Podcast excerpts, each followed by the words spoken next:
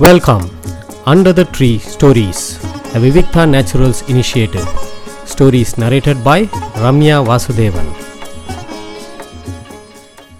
இன்னைக்கு நான் சொல்ல போகிறது வந்து பகவன் நாம போதேந்திராள் பற்றி எப்படி சங்கீத மும்மூர்த்திகளில் தியாகராஜ சுவாமி முத்துசுவாமி தீட்சிதர் ஷியாமா சாஸ்திரிகளை சொல்லுவோமோ அது மாதிரி பஜன சம்பிரதாயத்தில் மும்மூர்த்திகள் உண்டு. அது அவள் யாரெல்லாம்னா பகவன் நாம போதேந்திரா ஸ்ரீ ஸ்ரீ வெங்கடேச ஐயாவாள் அப்புறம் மருதநல்லூர் சத்குரு சுவாமிகள். இவா மூணு பேரையும் பஜன சம்பிரதாயத்தில் மும்மூர்த்திகள்னு சொல்லுவாள் இந்த பகவன் நாம போதேந்திராள் வந்து ஏறக்குறைய முந்நூற்றம்பது வருஷங்களுக்கு முன்னாடி காஞ்சிபுரத்தில் மண்டல மிஸ்ரர் அக்ரஹாரத்னு ஒன்று இருந்தது. அங்கே கேசவ பாண்டுரங்க யோகிங்கிறவருக்கும் சுகுணா அப்படிங்கிற அம்மையாருக்கும் மகனாக பிறந்தார். இவருக்கு சின்ன வயசில் புருஷோத்தமன்னு பேர் வச்சு வளர்த்தா. இந்த பாண்டுரங்க யோகிங்கிறவர் வந்து அதாவது இவரோட அப்பா வந்து காஞ்சி காமக்கோடி மடத்தில் கைங்கரியம் பண்ணிட்டு இருந்தார் ஒரு காரியச்சராக அவர் அங்கே வேலை பார்த்துருந்தார். அப்போ காஞ்சி காமக்கோடி பீடத்தோட ஆச்சாரியனாக இருந்தவர் பேர் ஆத்ம போதேந்திராள்னு பேர். அவர் தான் பீடாதிபதியாக அங்கே இருந்தார். அப்போ வந்து ரொம்ப அந்நிய படையெடுப்பு நிறைய இருந்தது. வேறு நாட்டவர்கள்லாம் நிறைய பேர் பாரத தேசத்தில் பல சமயங்களில் பல இடங்களில் படையெடுத்துட்டே இருந்தாள் அப்போ ஸ்ரீமடத்தில் உள்ள பண்டிதார்கள்லாம் வந்து மடத்தோட விஷயங்கள் இல்லாமல் நம்மளோட சம்பிரதாயத்தை எல்லாருக்கும் எடுத்துன்னு போகணும்னு சொல்லிட்டு ஆத்ம போதேந்திரால் யோசித்தார் அப்போ நாம சங்கீர்த்தனங்கிறத ஒரு விஷயத்தை பண்ணினோன்னா எல்லாருக்கும் ஒரு மன நிம்மதியும் எல்லாரும் வந்து பக்தியை நோக்கி வருவா அப்படின்னு அவர் யோசித்தார் ஒரு சமயம் அவர் வந்து இந்த குழந்தை புருஷோத்தமனை வந்து பார்க்குறார். எப்போ பாரு அவர் தந்தையோடையே அவள் அப்பாவோடையே எப்போ பாரு காஞ்சி மடத்துக்கு போவார் கைங்கரியம் பண்ண. அப்போ இந்த பிள்ளையை பார்த்தோன்னே இந்த அவருக்கு ஆத்ம போதேந்திராளுக்கு பார்த்தோன்னே ரொம்ப பிடிச்சி போச்சு. இது யாரோட குழந்தை அப்படின்னோடனே உங்கள் அருளால் பிறந்த குழந்தை அப்படின்னு சொல்லி கேசவ பாண்டுரங் பாண்டுரங்க யோகி சொல்கிறார் அப்படியா? அப்படின்னா அவர் இந்த ஸ்ரீ மடத்திலேயே குழந்தையாக வளரட்டுமே அப்படின்னு அவர் சொல்லவும் அங்கேயே விடுறா. அந்த பீடாதிபதியோட மேற்பார்வையில் இவர் வேதங்களும் சகல சாஸ்திரங்களும் கற்றுக்கிறார் கற்றுன்னு மட்டும் இல்லை அப்பப்போ அவர் வைக்கிற பரீட்சைக்கு எல்லாத்துக்கும் பதில் சொல்கிறார் இந்த புருஷோத்தமன்கிறவர். அப்போ வந்து நாம சங்கீர்த்தனத்துக்கு இவரை ஈடுபடுத்தலாம் அப்படின்னு ஒரு பக்கம் தோன்றுறது அங்கே அப்போ இருக்கக்கூடிய ஆத்ம போதேந்திரருக்கு அப்போ வந்து அவர் தீர்த்த யாத்திரை கிளம்ப போகணும்னு யோசிக்கிறார். காசிக்கு போகணும்னு. ரொம்ப தூரம் போகணும்.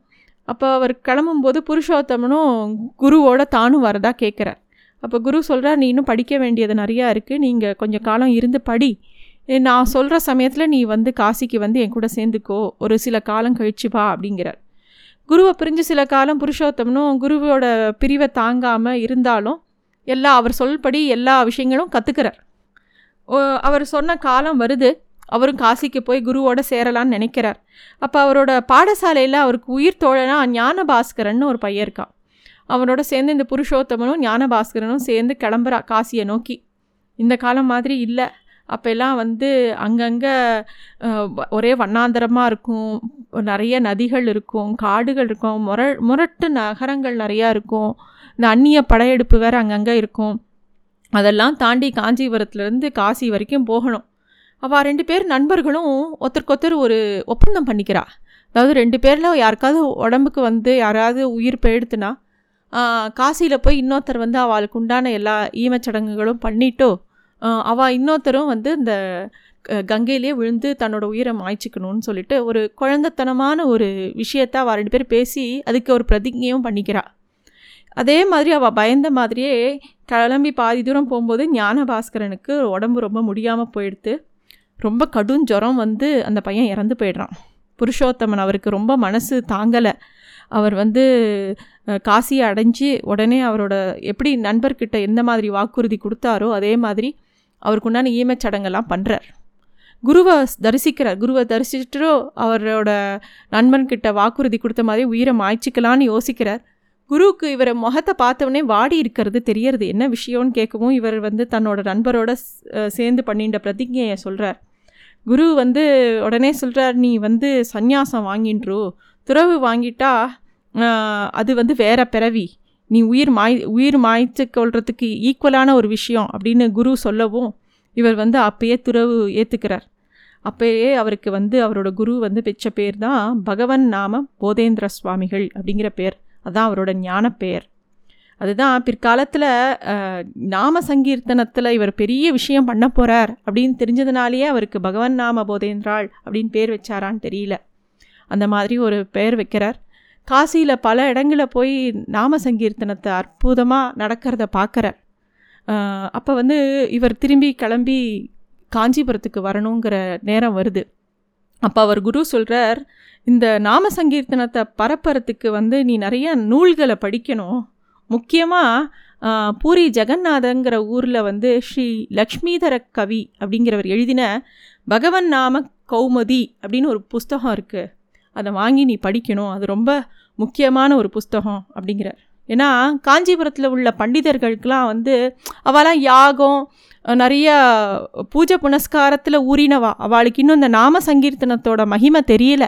அதை இவர் எவ்வளோ சொன்னாலும் அவளுக்கு புரிய மாட்டேங்கிறது. அதை சொல்லி கொடுக்கறதுக்காக அவர் பல நூல்களை ஆராய்ச்சி பண்ணி எல்லா விஷயங்களும் அவளுக்கு எடுத்து எளிமைப்படுத்தி கொடுக்கணும்னு சொல்லிட்டு அப்போ இருக்கக்கூடிய ஆத்ம போதேந்திராள் வந்து யோசிக்கிறார். அதுக்கு வந்து இந்த பகவன் நாம போதேந்திரால் தான் சரியான வழிகாட்டின்னு அவருக்கு தோன்றதுனால அவர் வந்து இந்த விஷயத்த நாம போதேந்திராளுக்கு சொல்கிறார் அவரும் கிளம்பி போகிறார் காசிலேருந்து கிளம்பி பூரி ஜெகநாதம் வந்து அந்த லக்ஷ்மிதரனோட புத்திரரான ஸ்ரீ ஜெகநாத பண்டிதரோட வீட்டு வாசலுக்கு வரார். ரொம்ப இருட்டிடுறது. அதனால் அவரை வந்து கதவை தட்டி எழுப்ப வேணான்னு சொல்லிட்டு அந்த திண்ணையிலேயே படுத்துக்கிறார். அப்போது ஒரு விஷயம் நடக்கிறது. யாரோ ஒரு பிராமணன் வேக வேகமாக வந்து அந்த ஜெகநாத கவியோட வீட்டு வாசலை வேக வேகமாக தட்டுறான் தட்டின உடனே கதவை திறக்கிற பெருசாக அழறான் அந்த பிராமணன். என்ன சொல்லியும் சமாதானம் ஆக மாட்டேங்கிறான் என்ன விஷயம்னு கேட்டவுடனே அவன் சொல்கிறான் நானும் என் மனைவியும் தெற்கிலேருந்து காசி வரைக்கும் யாத்திரை செய்வதற்காக கிளம்பினோம். நடுவில் ஒரு நகரத்தில் ஒரு வீட்டு திண்ணையில் நாங்கள் களைப்பாக இருந்ததுனால அங்கே கொஞ்ச நேரம் இழப்பாரினோம் அப்போ ராத்திரி தூங்கும்போது என் மனைவியை வந்து வேறு நாட்டு வேறு நாட்டிலேருந்து வந்தக்கூடிய யாரோ ஒருத்தன் வந்து கடத்தின்னு போயிட்டான். அவன் அவன் அவளை எங்கே தேடியும் எனக்கு கிடைக்கல. ஏன்னா அங்கங்கே படையெடுப்பு நடக்கிறதுனால யார் தூக்கின்னு போனான் என்ன பண்ணினான்னு எனக்கு தெரியவே இல்லை. நானும் அவளை ரொம்ப தூரம் தேடி பார்த்தேன். அப்புறம் அங்கேருந்து நான் காசிக்கு கிளம்பி போயிட்டு திரும்பி வரும்போது திடீர்னு ஒரு பெண் வந்து என்னோடய காலை இறுக்கி பிடிச்சிண்டா. அவளோட உடை அலங்காரம் எல்லாமே முற்றிலும் மாறி போயிருந்தது.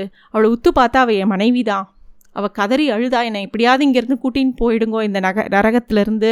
என்னை ஏற்றுக்கோங்க நான் அவங்களுக்கு ஒரு வேலைக்காரியாவது இருக்கேன். என்னை மனைவியை ஏற்றுக்காட்டியும் பரவாயில்ல. என்ன என்னைய வந்து நீங்கள் ஏற்றுக்கோங்கன்னு அவள் அழறா. எனக்கு என் மனைவி மேலே ரொம்ப அன்பு ஜாஸ்தி. ஆனால் அவளை நான் எப்படி ஏற்றுக்கிறது என்ன பண்ணுறது அது தர்மமா? என்னன்னு தெரியலையே அப்படின்னு அவர் அழறார். உடனே ஜெகநாத யோகி அவர் கவி வந்து சொல்கிறார் ஒன்றும் பெரிய விஷயம் இல்லை.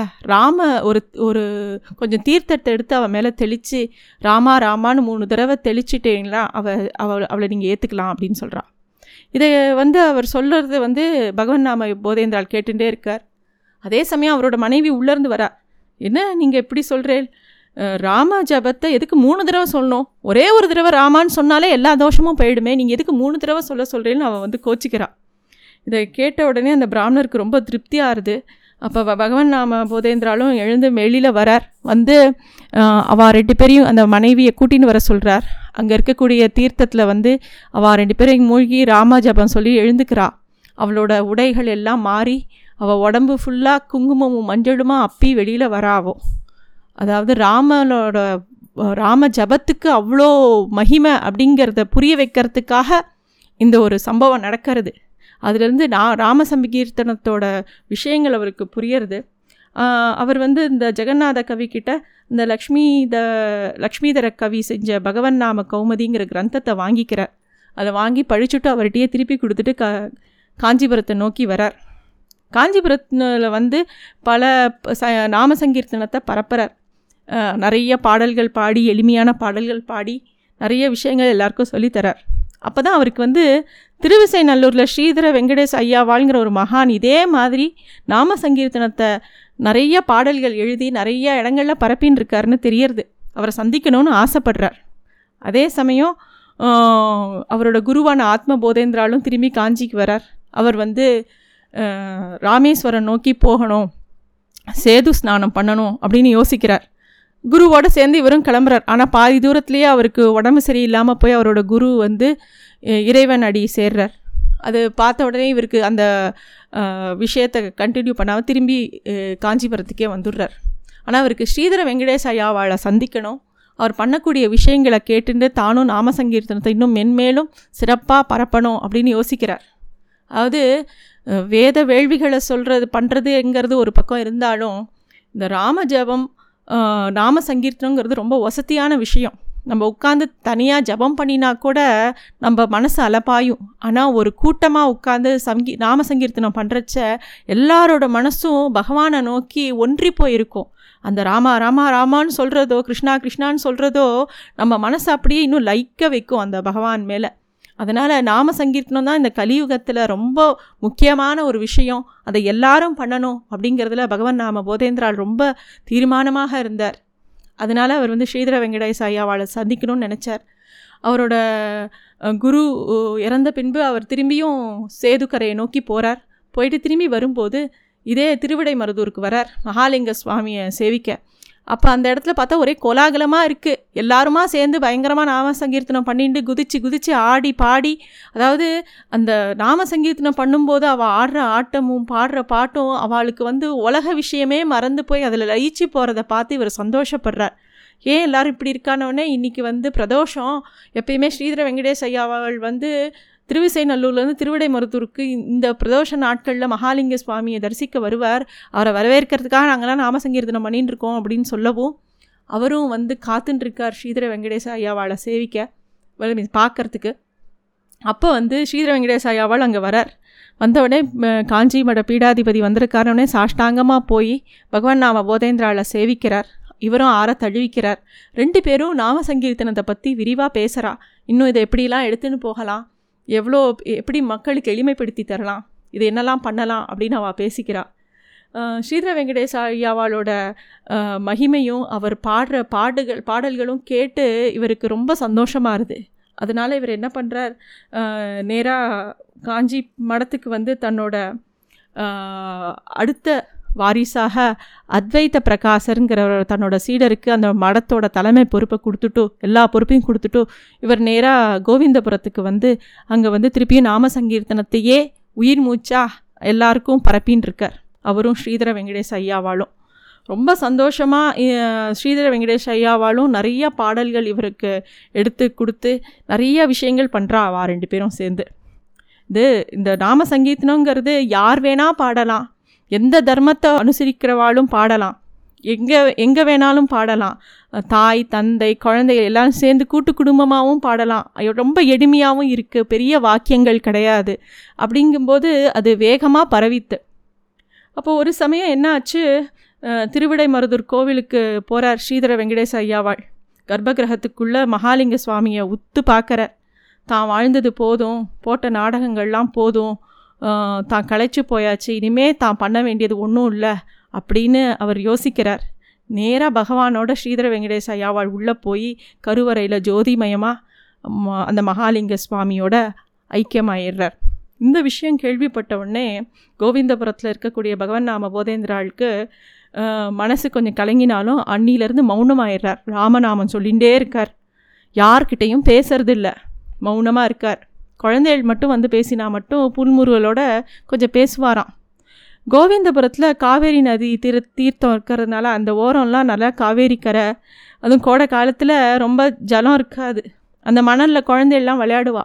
அவள் அங்கே விளையாடுறதை இவர் பார்ப்பார் அப்போ அவளுக்கு இடையாவும் கொஞ்சம் சில சமயம் விளையாடுவாராம் அவர் அப்போ அப்போ அங்கேருந்து நீர் ஜலம் எடுக்கிறதுக்காக அங்கங்கே பள்ளம் தோண்டி வச்சுருப்பாள் ஒரு சமயம் இவர் என்ன பண்ணுறார் ஒரு பள்ளத்துக்குள்ளே உட்காந்து அந்த குழந்தைங்கள நீங்கள் என் மேலே இந்த மணலை போட்டு மூடுங்கன்னு விளையாட்டாக சொல்லவும் குழந்தைகளும் இது ஏதோ விளையாட்டுன்னு நினச்சிட்டு அவர் மேலே மணலை போட்டு போட்டு மூடுறா. அவர் ராமஜபம் சொல்லிகிட்டே அதுக்குள்ளே உட்காண்டிருக்கார் சரி இது அவரே எழுந்து போயிடுவார் அந்த குழந்தைங்களும் நினச்சின்னு அதுக்கு பாட்டுக்கு போயிடுறது. அப்படியே அவர் அதுக்குள்ளேயே உட்காண்டிருக்கார் திடீர்னு ஒரு பையனுக்கு தான் பண்ணது ஞாபகம் வந்து அவரோட அப்பா கிட்ட சொல்கிறான் இந்த மாதிரி நாங்கள் பண்ணினோன்னே அந்த அவர் பதறி போய் கிராம மக்கள்கிட்ட எல்லாம் சொல்ல எல்லாரும் போய் காவேரி கரையில் போய் தேடுறா அந்த மகானை. எங்கே தேடினாலும் கிடைக்கல எங்கே தோண்டினாலும் கிடைக்கல. அப்போ ஒரு அசிரீரி வாக்கு மாதிரி அவளுக்கு ஒன்று கேட்டுதான். நான் இந்த இடத்துலையே ராமநாவ ஜபம் பண்ணிட்டு தவம் செஞ்சுட்டு இருப்பேன். இடையார நீங்கள் எல்லாரும் வந்து எப்போவும் நாம சங்கீர்த்தனம் பண்ணிகிட்டே இருக்கணும். இந்த இடத்துல ஒரு பிருந்தாவனம் வச்சு ஒரு துளசி செடி வச்சு எல்லாரும் ரா நாம சங்கீர்த்தனம் பண்ணுங்கோ அப்படின்னு ஒரு அசிரீரி கேட்டதான். இப்போவும் கோவிந்தபுரத்தில் அந்த பகவன் நாம போதே போதேந்திராவோட சாநித்தியம் அப்படியே இருக்கிறத நம்ம எல்லாரும் பார்க்கலாம். அந்த இடத்துக்கு போனாலே அங்கே நிறைய பேர் பஜனை பண்ணிகிட்டு இருப்பா ரொம்ப அழகான இடம் அது. எல்லாரும் போய் பார்க்க வேண்டிய ஒரு இடம். அதே மாதிரி திருவிடைமருதூர் மகாலிங்க சுவாமி கோயிலாகட்டும் திருவிசைநல்லூர் ஆகட்டும் எல்லாரும் போய் சேவிக்க வேண்டிய இடம். ஒவ்வொரு கோவிலுக்கும் நம்ம போகிறது பகவானை மட்டும் பார்க்கறதுக்கு இல்லை. அந்த மாதிரி இடங்களுக்கு வந்த மகான்கள் எல்லாரும் பண்ணின தபஸ் எல்லாரும் பண்ணின நாம சங்கீர்த்தனம் அவள் கால்பட்ட இடம். அந்த கால்பட்ட இடத்துல நம்ம போய் இருந்தோன்னாலே நமக்கு அவளோட அனுகிரகம் நிறைய கிடைக்கும். எந்த கோவிலுக்கு போனாலும் சரி அது சிவன் கோவிலாகட்டும் விஷ்ணு கோவிலாகட்டும் எல்லா கோயிலையும் எப்பேற்பட்ட மகான்கள் போய் இருந்திருக்கா அதுவும் நம்ம பாரத தேசத்தில் ஒவ்வொரு அங்குலத்துலேயும் ஒரு மகான் வாழ்ந்திருக்கார். எவ்வளவோ விஷயங்கள் அவளாம் நமக்காக எளிமைப்படுத்தி வச்சுருக்கா. நம்ம எருன அவள் சொல்லி வச்சதை அப்படியே கடைப்பிடிச்சா போதும். நம்மளும் என்னைக்காவது ஒரு நாள் நல்ல கதி அடையலாம். அதுக்காகவே இந்த இடங்களுக்கெல்லாம் போகணும். அதுவும் மகாலிங்க சுவாமிகள் அந்த சன்னிதானத்துக்கு போய் நின்னாலே அது தெரியும். இந்த கோவிந்தபுரத்துக்கும் எல்லாரும் அவசியம் போகணும் நன்றி thanks for listening to stories under the tree a Vivikta naturals initiative